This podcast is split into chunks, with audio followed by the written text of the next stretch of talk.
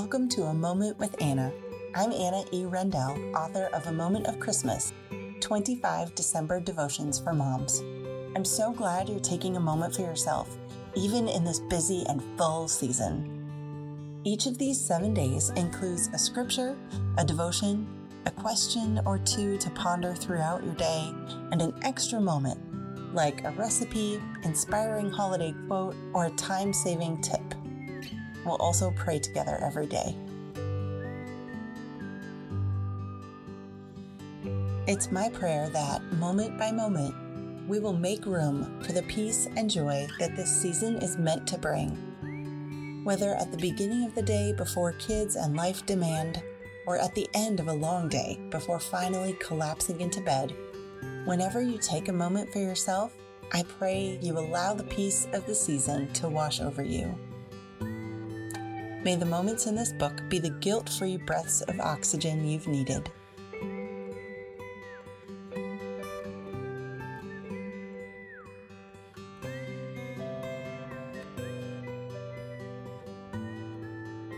Day 4 The angel replied, The Holy Spirit will come upon you, and the power of the Most High will overshadow you.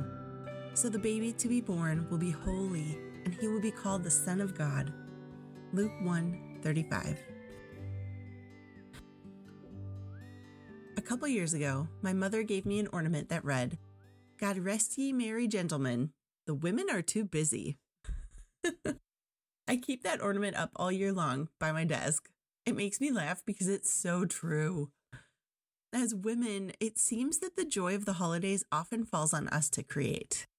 We are the glue that binds family together, purchases the perfect gifts and gets them wrapped, coordinates everyone's activities, remembers church commitments, writes the Christmas cards, lights the candles, plans the meals.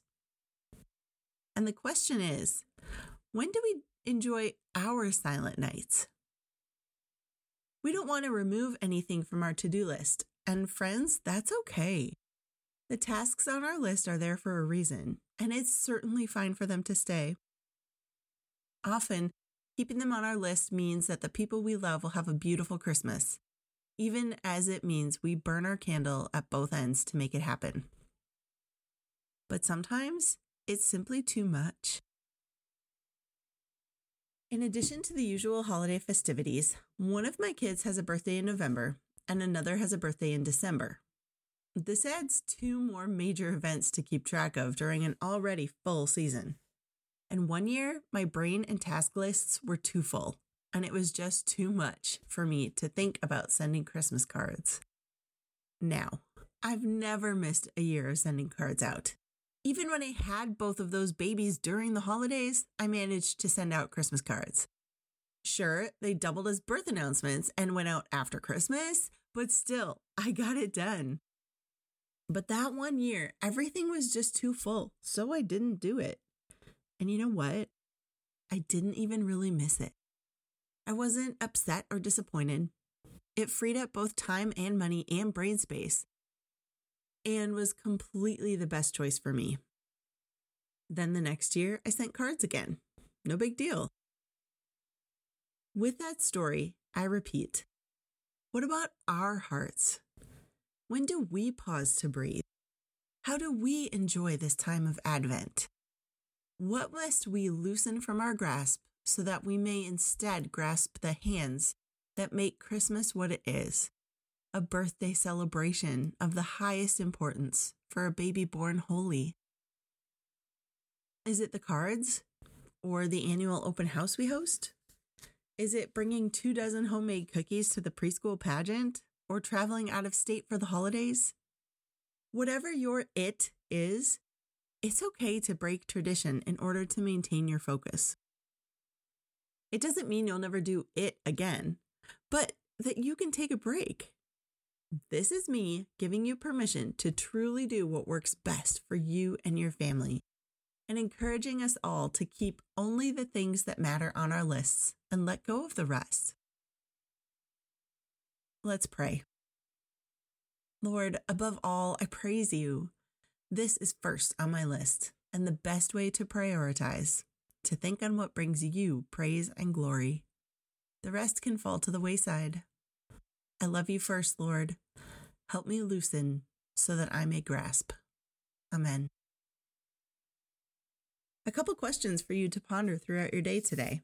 First, what, if anything, could you release from your list this year? Related, what little thing or things will keep until after the holidays?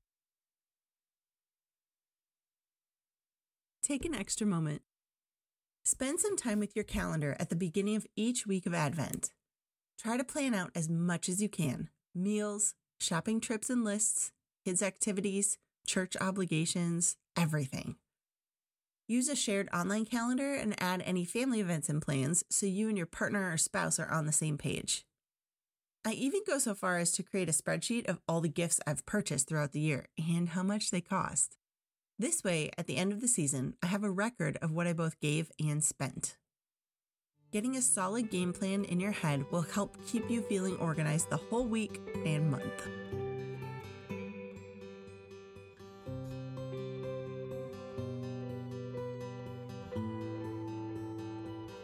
Thanks for joining me today. Tune in tomorrow for another devotion from A Moment of Christmas 25 December Devotions for Moms. You can get your copy on Amazon and find more details about it on my website, annarendell.com. Find me everywhere on social media at Anna E. Rendell.